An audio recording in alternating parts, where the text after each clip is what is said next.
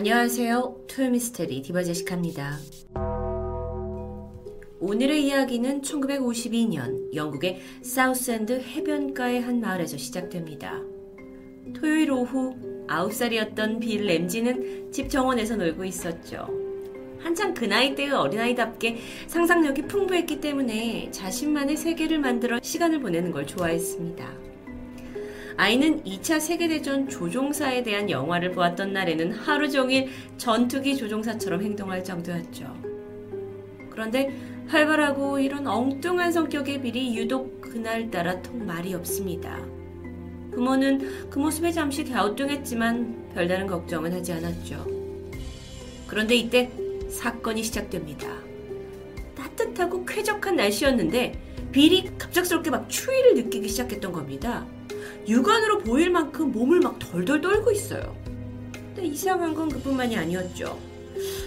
어디선가 코로 스며드는 아주 불쾌한 냄새. 어머니가 딱 보니까 땀을 뻘뻘 흘리면서 어딘가 상태가 좋지 않은 걸 봤고요. 가까이 다가오는 순간 필이 으르렁거리면서 근처에 그 있던 커다란 울타리를 통째로 뽑아버렸습니다. 이게 와이어로 엮어져서 밑에 콘크리트로 고정시켜 놓은 울타리였는데요. 도저히 9살 아이가 뽑을 수 있는 게 아니었어요. 그날 빌은 울타리를 들고 이리저리 휘두르기까지 했죠. 정말 온화하고 밝은 성격이었던 빌이 순식간에 다른 종류가 돼버린 것 같습니다. 막 야생 동물처럼 막 울타리를 갉아먹는 듯 했죠. 부모님은 좀처럼 아이를 저지할 수가 없었어요. 그래서 일단 집안으로 피신을 했고요. 진정될 때까지 일단 기다리는 수밖에 없었죠. 발을 동동 굴렀습니다. 빌이 마지막 포효를 한 이후에 갑자기 또 힘을 잃은 개처럼 막 헐떡거리면서 울타리를 떨어뜨렸고요. 몸이 다시 정상 체온으로 돌아오고 평소 우리가 알던 9살의 빌 모습으로 돌아옵니다. 아, 너무도 놀란 부모님이 조심스럽게 아이한테 집으로 돌아오라고 이제 손짓을 했고요. 그날 밤 다 같이 모여서 저녁을 먹으면서 오늘 있었던 일은 절대 누구에게도 언급해서는 안 된다고 그리고 모두 잊어버려야 한다고 다짐합니다. 그 끔찍한 사건 이후 빌과 가족들은 15년 동안 아무 일 없이 평화롭게 하루하루를 보냈죠. 빌은 성인이 돼서 결혼을 하게 되는데 그리고 세 명의 자녀를 둔 아버지가 됩니다. 그런데 이상하게도 결혼한 지 첫 2년 동안 계속 악몽에 시달렸어요. 꿈의 내용이 같습니다. 그리고 막 식은땀을 흘려서 꿈에서 깨기가 일쑤였죠. 꿈이 어떤 내용이냐? 아내의 뒤를 따라 걸어요. 그러다가 너무 공포스러워서 막 도망치는데 뭔가 막 야생동물이 헐떡이는 모습처럼 있다가 훅 잠에서 깨는 그런 형식이었습니다. 그렇게 시간이 지나 어느덧 1983년이 되었고요. 빌은 39세의 중년 남성이 되었습니다. 그는 어느 날 친구들과 술집에서 만나서 오랜만에 대화를 나누면서 즐거운 시간을 보내게 돼요. 영거피 몇 잔을 마셨고 빌이 갑자기 그 30년 전 9살이었던 그날처럼 또다시 막 추위를 느끼기 시작합니다. 땀이 막 뻘뻘 나요. 몸을 떨고 있죠. 그러니까 자기도 이상해서 일단은 그 친구들 모르게 화장실로 몸을 숨기게 되는데 세수를 하려고 세면대 앞에 선 그 자신을 보니까 마치 늑대처럼 얼굴이 일그러지듯 변하는 것을 느낍니다. 그날 밤 친구들과 함께 차를 타고 이동하던 도중에 조용히 있던 빌이 갑작스럽게 으르렁거린 소리를 냈어요. 그러면서 양손에 발톱이요. 뒤틀린 채 길어졌고 눈은 붉게 충혈됩니다. 그러더니 이내 옆에 있던 그 친구의 다리를 막 물려고 해요. 몸싸움이 이어졌죠. 급하게 운전하던 친구가 차를 세우고 빌을 뒤쪽에서 이제 차에서 내리게 하는데요. 이때 빌은 갑자기 또 정상으로 돌아와요. 그래서 무슨 일이 있었냐는 듯 차분해졌고 아무것도 기억하지 못하는 듯 했어요. 친구들은 이걸 모든 걸 봤습니다. 뭐 이해가 안 됐죠. 빌이 오랜만에 술을 많이 마셔서 잠깐 제정신이 아니었다. 그렇게 이해하려고 애썼습니다. 그리고 또다시 시간이 흘렀고 같은 해 크리스마스 날이었어요. 빌은 갑자기 막 가슴을 못으로 찌르는 듯한 통증을 느끼게 돼요. 혹시 심장마비 아닌가 싶어서 곧바로 가족들과 병원을 가게 되죠. 그런데 응급실에 도착한 빌이 또다시 이성을 잃고 막 간호사에게 덤벼듭니다. 심지어 간호사의 팔을 물어서 여기에 날카로운 그 이 자국이 남기도 해요. 목격자들에 의하면 그날 빌의 모습은 약간 어깨가 구부정한 채로 양손에 긴 발톱 같은 게 막 꼬아져서 자랐다고 합니다.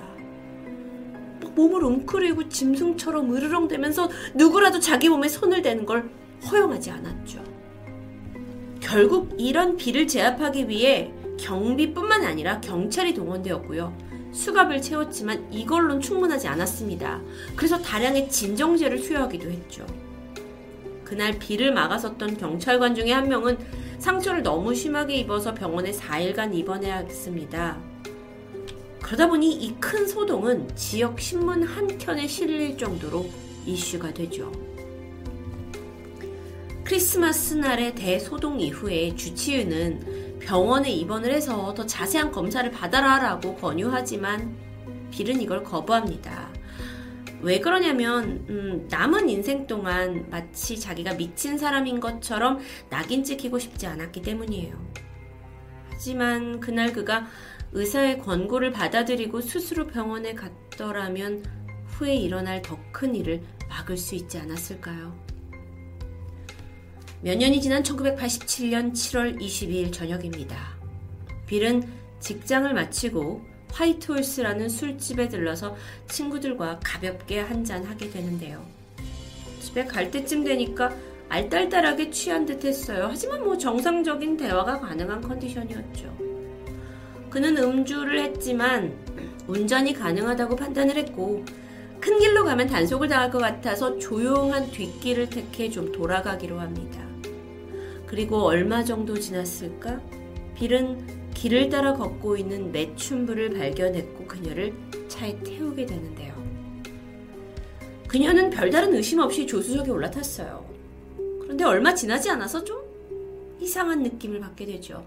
빌이 고개를 푹 숙인 채 막 몸을 들썩들썩 거렸던 겁니다. 심상치 않아요. 그러니까 여자가 차를 좀 세워달라라고 요구를 하는데 그러다 신호등에 맞춰서 차가 좀 느려졌어요. 이때 재빨리 문을 열고 그녀가 도망쳤습니다.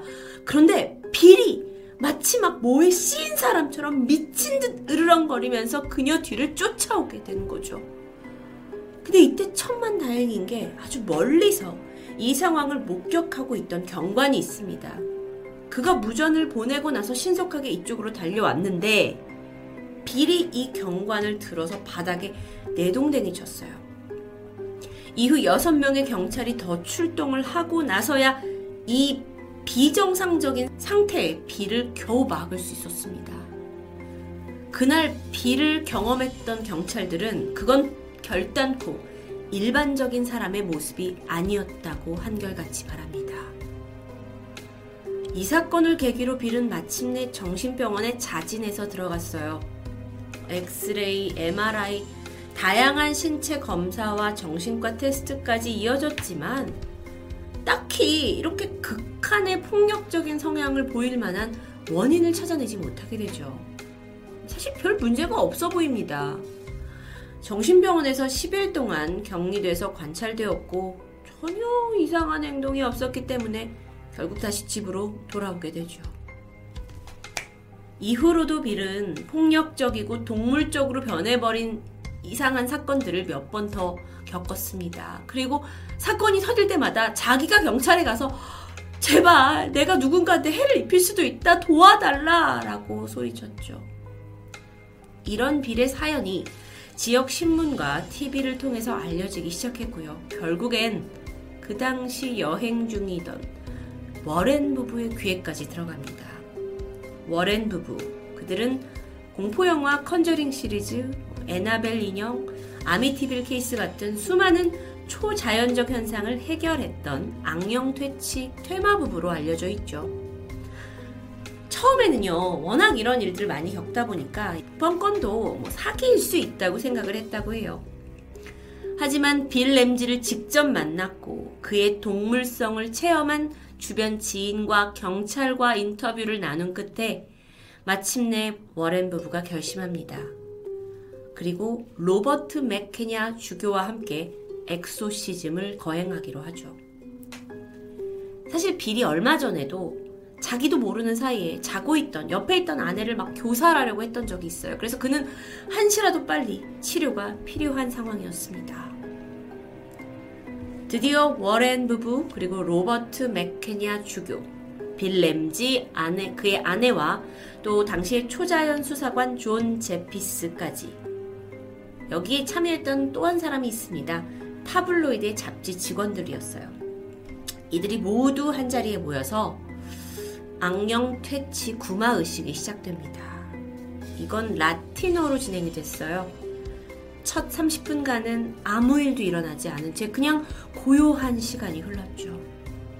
빌은요, 이게 이것도 소용이 없는 건가 보다 하고 포기하려는 순간 메케냐 주교가 빌의 이마에 손을 올리고 주문을 외우기 시작하자 상황이 역전됩니다.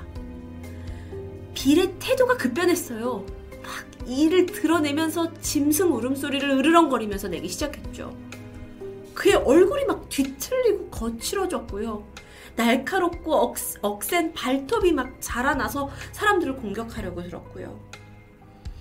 후에 로레인 워렌은 그의 귀가 더 뾰족해졌고 얼굴이 사납게 변하면서 손톱이 이렇게 휜 갈고리 모양으로 바뀌었다고 말하기도 했습니다.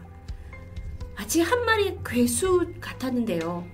이 빌이 막 주교를 향해서 달려가는데 주교가 십자가를 들고 라틴어로 떠나라, 떠나라라고 소리쳤습니다. 그렇게 이어진 퇴마 의식이에요. 빌은 계속 으르렁거리고 힘들어 하다가 이내 마지막 포효와 함께 바닥으로 쓰러집니다. 이날 엑소시즘에 참석했던 사람들은 입을 모아서 말했어요. 빌 램지 속에는 늑대 인간의 악령이 살아 있었다고요. 그날 이후 빌은 더 이상 늑대 빙의를 경험하지 않았고 다시 평범한 삶으로 돌아갈 수 있게 되었다고 합니다.